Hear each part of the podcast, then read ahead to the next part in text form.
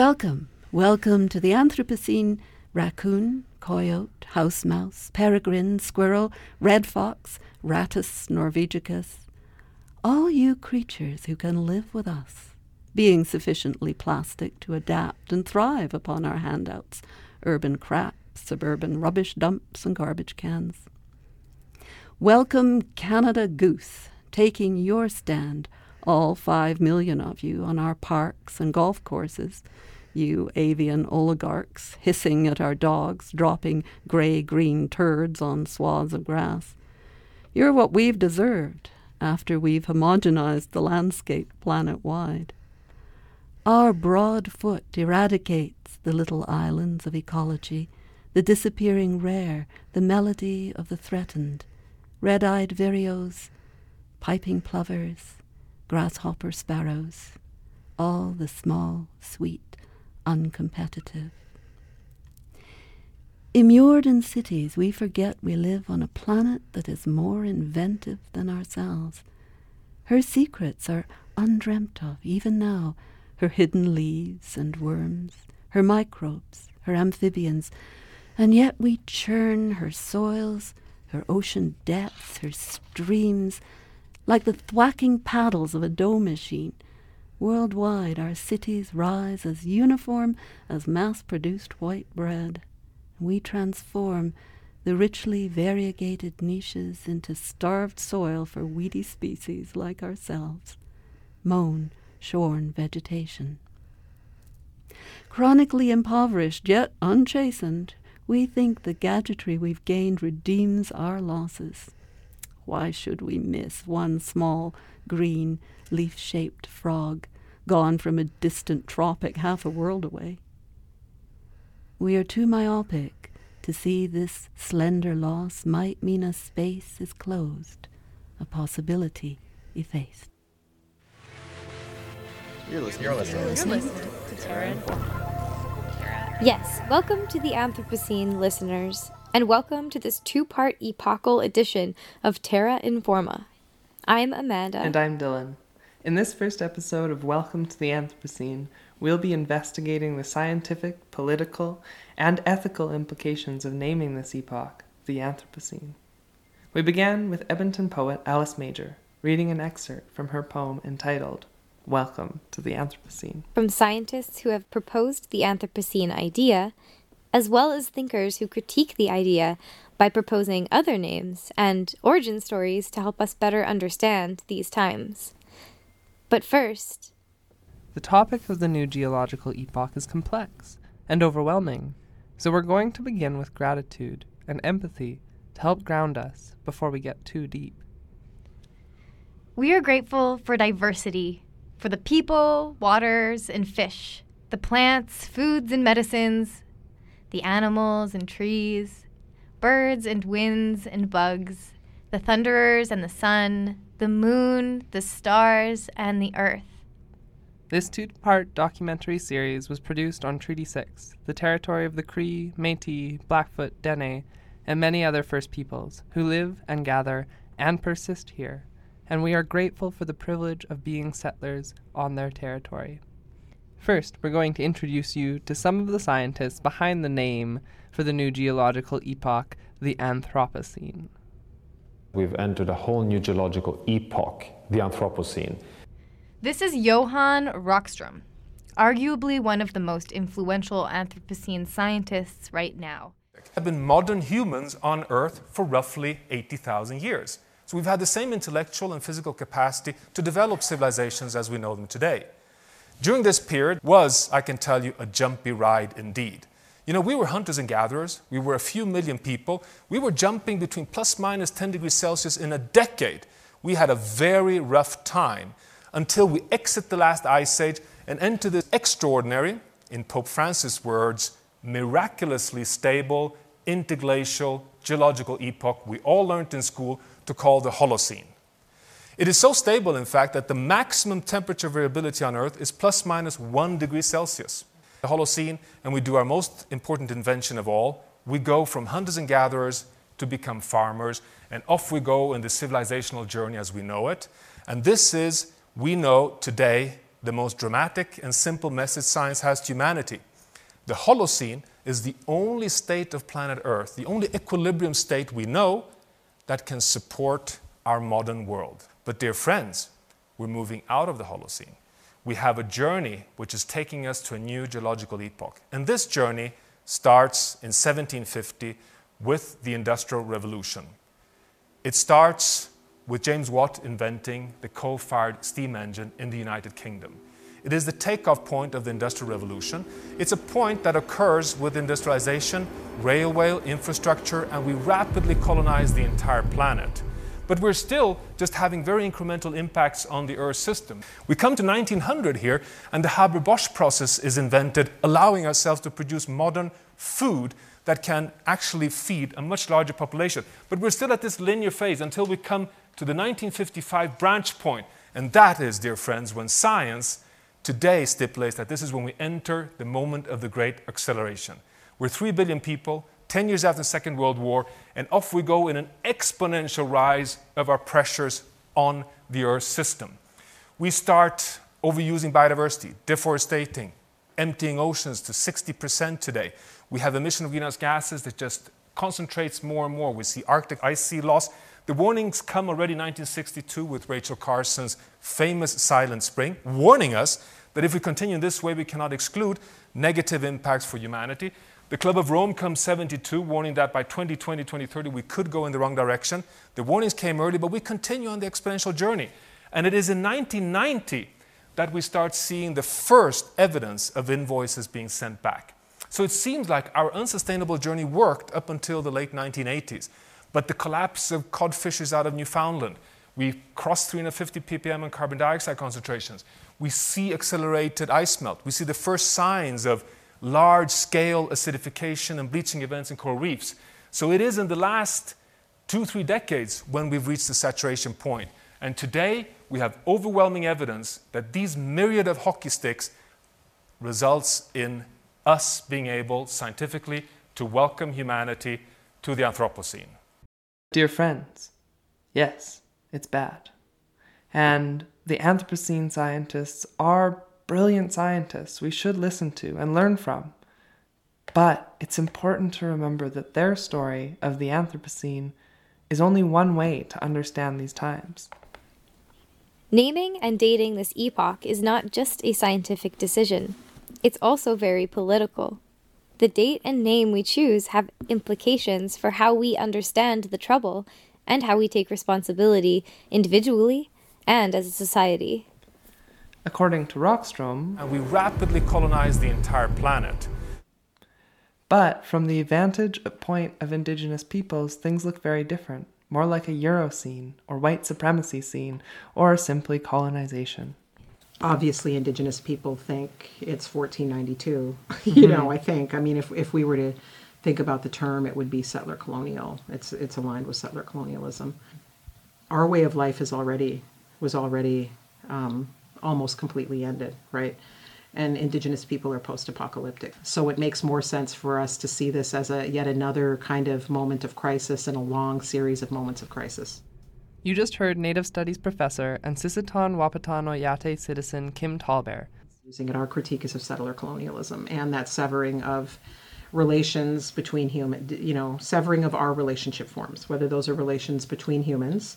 You see that with the kidnapping of our children, the incarceration of them in residential schools, the forced sterilization of indigenous women, the suppression of our forms of marriage and the imposition of other forms of marriage, and the suppression of extended family and kin groups, and the imposition of nuclear family, and this is how this is tied to private property, which then leads us to see that it's not only a disruption of relations between humans, but with the quote-unquote natural world.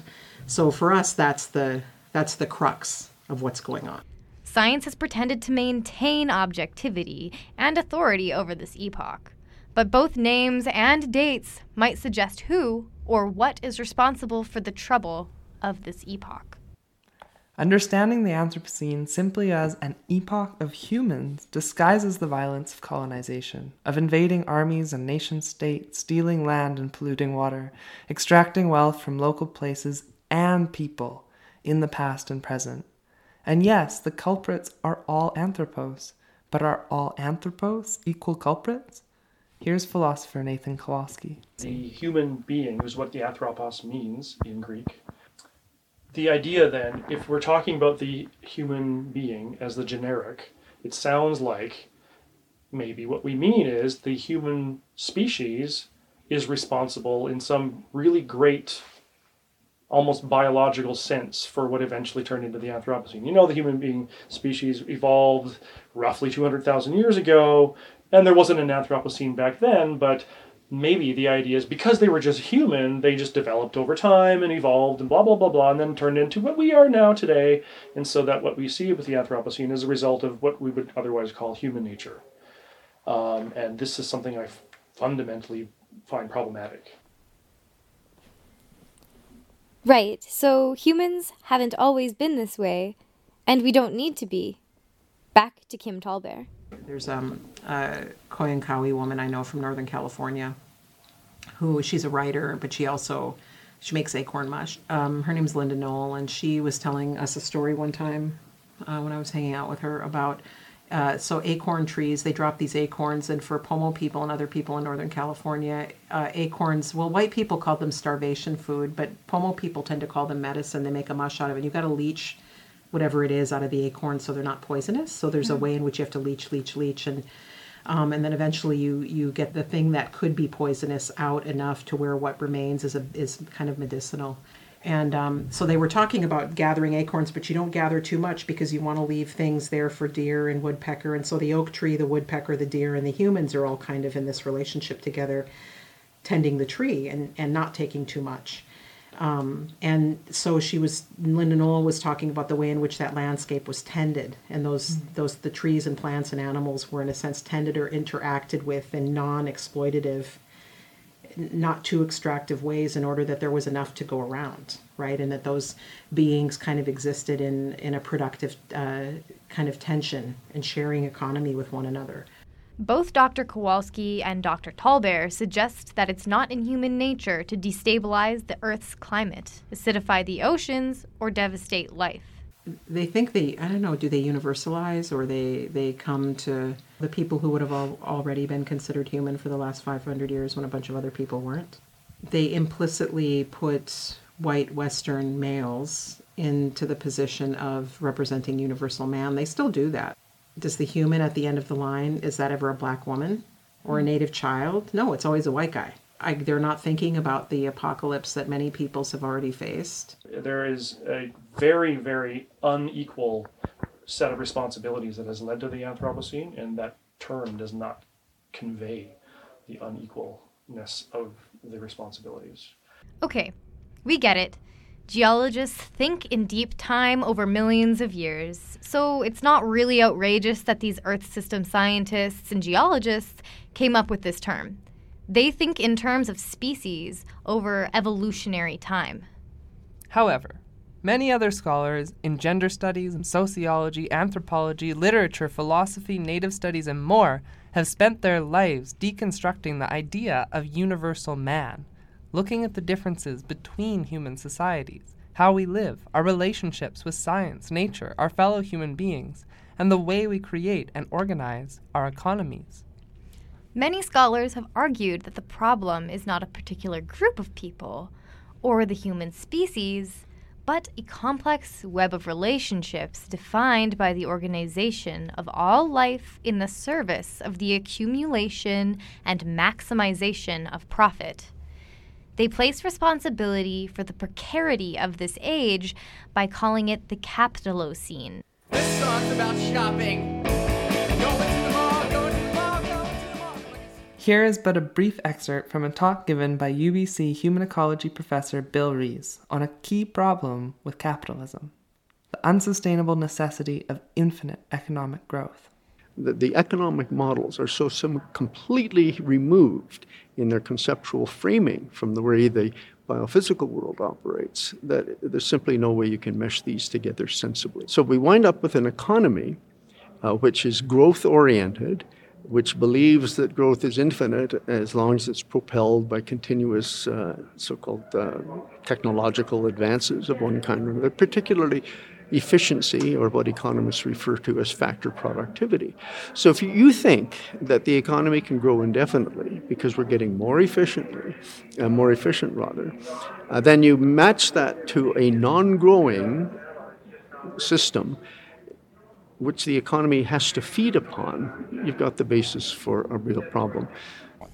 I personally like the Capitalocene because it does not blame particular humans, but the unequal, out-of-control, life-eating system we are all unequally in. The Global Wealth Databook reported that in 2014, 1% of the richest humans monopolized 48% of global wealth. This leaves the poor half of humanity with 1% of that global wealth. It is the poor who bear the vast majority of ecological and social devastation, while the wealthy scientists of the rich European, American, Australian, and Canadian countries declare that this is the epoch of humans. Why is the problem at the core of this epoch about more than the maximization of profit? Well, capitalism is an economic system imposed by European imperialism on indigenous economies. Yeah, we recorded Media Indigenous this morning, and one of our stories was about the wildfires in California, and we were talking, Rick Harp, our host, at one point said, well, maybe we need to have reconciliation with fire. And then we're like, oh yeah, what would that look like? Not just apologies to fire for having suppressed its agency and its ability to do its rejuvenation and work that it does in the landscape, right? Because fire is a being accorded agency in an indigenous worldviews, right? It's not just this inanimate thing to be curtailed and controlled by humans. It's a life force in and of itself. So if you're going to reconcile with fire, what does that mean? It means giving something back to fire. It means working with fire instead of just oppressing it, and because that's not working. That's not good for the land. It's not good for us either, and it's not good for settlers. Ultimately, it would have been much better if newcomers came over here and figured out how to work with the governance systems that were here. That would have been much better, but they didn't do that. So, how do you undo some of that now? This epoch is about far more than capitalism. Fires in California and BC aren't just being exacerbated by climate change, but by a history of colonial misunderstanding of fire's role in the landscape, and hundreds of years of fire suppression to preserve an ideal wilderness. The belief that wilderness was separate from humans is aligned with the inability to acknowledge that indigenous peoples have been managing the land with fire for thousands of years. Another alternative term proposed is the Thanatocene. Thanatos is the Greek god of death, and the point of the Thanatocene is that conflict, war, and power define this era of ecological loss and destabilization. Though it is not the only country capable of bombing and killing, proponents of the Thanatocene focus their critique on the United States military, pointing out the Pentagon's annual price tag of $686 billion in 2019, the hundreds of bases on every continent on the planet, and the way that these forces often aid both the extractive interests of local tyrants and wealthy multinational corporations. Adding to the grisly horror of cluster bombs, depleted uranium, and perpetual war is the fact that the Pentagon is the most polluting institution on Earth. The concept of the Thanatocene highlights how the military, along with the huge, unjust, and unnecessary injury and death for all the people on which war is waged, thus that war is always also war on forests, animals, and entire ecosystems. It shouldn't be ignored that military tactics have been integral to imperialism and the expansion of colonial empire. The military enables wealthy countries to use that military power to secure economic resources, undermining the physical lands on which local people depend. Reminding us that the United States military has a long history of this behavior. Kim Tallbear. We have already suffered these severe environmental tragedies, when the bison were just... I've been using genocide as a verb lately, when the bison were genocided, because they were subject to genocide like Native people were. So we've already seen these apocalyptic moments. You see those old pictures of these piles of bison bones. This isn't the animals were genocided and that meant that their people couldn't survive in terms of the way of life that they had. And that's why that they killed them, because they wanted to eliminate the way of life of indigenous people that was co-constituted with that animal. And what about the animals, the plants, the insects, the bison and native prairie grassland, the coral reefs and the old-growth cedar? Should naming this epoch even be about placing responsibility, or should it center those being lost? This epoch demands thinking about the extraordinary interconnectedness of humans with the earth and all her other species, waterways, oceans, and air. Other epochs are named in ways that characterize the geological strata associated with that time. The Pleistocene epoch, which ended about 12,000 years ago, is named to reflect that there was an explosion of new life that can be found in fossil records. This is why geologist Jill Schneiderman has proposed the Elachistocene. The prefix Elachistos means the least, and thus the Elachistocene is the antithesis of Pleistocene, literally the time of least new life.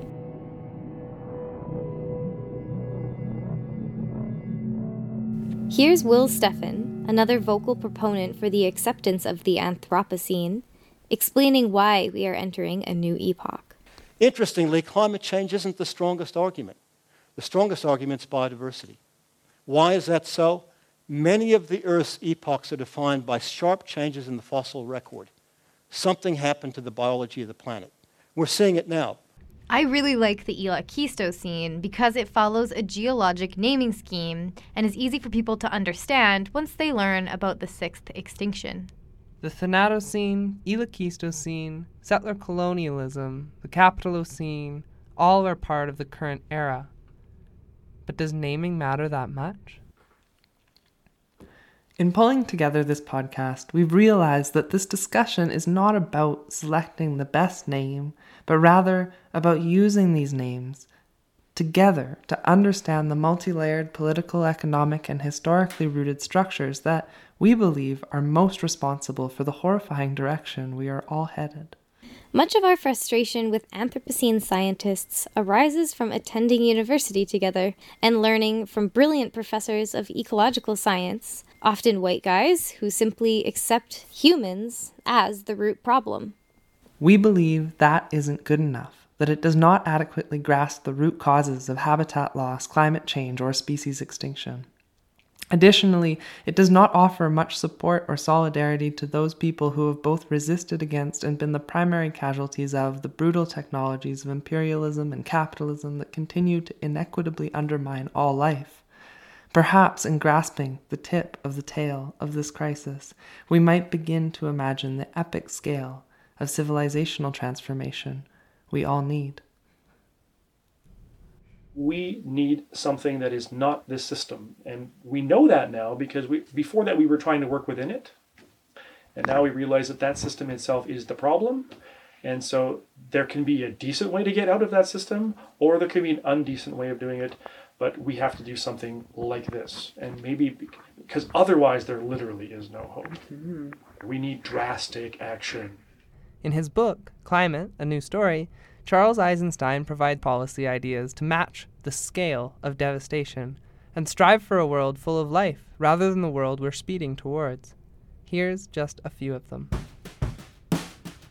Promote land regeneration, connecting young and new farmers to farms and educating them on regenerative practices. Put a global moratorium on resource extraction and development in any remaining intact ecosystems. Declare the rainforests to be international protected treasures. Globally agree to purchase the external debt in Venezuela, Ecuador, Indonesia, and other countries that hold Amazon and Congo rainforests. Promote the expansion of wildlife reserves with the full participation, consent, and cooperation of the indigenous peoples whose territories they're in. Change zoning regulations to allow for higher density development and backyard chickens, and promote this practice in urban planning. Relocalize the food system by nullifying free trade treaties and replacing them with fair trade treaties that protect local economic sovereignty. Tax pollution to force corporations to internalize the costs of manufactured goods so that they have incentive to create durable, repairable products with recoverable materials. in colonial countries like Canada implement the United Nations Declaration on the Rights of Indigenous People to allow for rightful Indigenous sovereignty over land, requiring free, prior, and informed consent for any development on their territories. Tax inequality and implement a universal basic income. Implementing these policies may seem infinitely distant, but without those who can dream of these potential solutions, none of them can ever actually exist. Try it. Imagine if the American military were shrunk to 1/10 of its size, rerouting approximately $590 billion extra dollars, which could then be used to repair ecosystems locally and globally to stimulate a massive regenerative transition, offer material reparations to those Native American and Black American people who have suffered the lingering traumas of racism, slavery, and genocide, of stolen land and stolen labor. Imagine if hoarding billions were made illegal and stagnant excess wealth were used to fund the massive changes required for sustainable life-giving infrastructure and for an economic playing field where everyone can afford the healthcare and housing necessary to weather the coming fires, floods, famines, and pandemics. Now, we began with gratitude, and we will end with humility. This is all an immense simplification of global environmental history, coming specifically from where we are situated, in Canada on Turtle Island. But it is a brief taste of the thought generated on the Anthropocene. We haven't even touched on the Homogene, the Plantationocene, or the Thulucene. We have taken the liberty of being opinionated, so thank you for bearing with us. Now, we need to ask, after all of that, how are you feeling? Want a cup of comforting tea? Us too. We realize that all our dreaming of responses to this epoch are proposals for state actors, for those with access to power. You might be wondering, how best can we personally prepare ourselves for the emotional burden of contemplating the Anthropocene? I feel like a mix of emotions. Our society is very scared of emotions. They do not like to talk about emotions. It might be true that one of the reasons why we have difficulty dealing or responding to the Anthropocene is because we talk about it in terms of the intellect, but we don't talk about it in terms of expression of emotion about it. In part 2 of our documentary, Welcome to the Anthropocene, we consider emotions in this epocalypse, asking our guests how they feel about this epoch, diving deep into the murky waters of fear and hope, grief and guilt, gratitude and courage. But for now, that's all the time we have for this week's show. Terra Informa is a volunteer-run production of CJSR 88.5 FM in Edmonton on Treaty 6 territory. You have heard the voices of Professors Kim Tallbear, Bill Rees, and Nathan Kowalski, poet Alice Major, and Anthropocene scientists Johan Rockström and Will Steffen. We have been your hosts, Amanda and Dylan. Big thanks this week to Superstar Charlotte, who edited down this series from a chunky 2 hours to 2 sleek half-hour episodes. Visit us at terrainforma.ca and subscribe wherever you get your podcasts. Follow us on Facebook, Twitter, or Instagram at Terra Informa. Take care of each other, fellow Anthropos.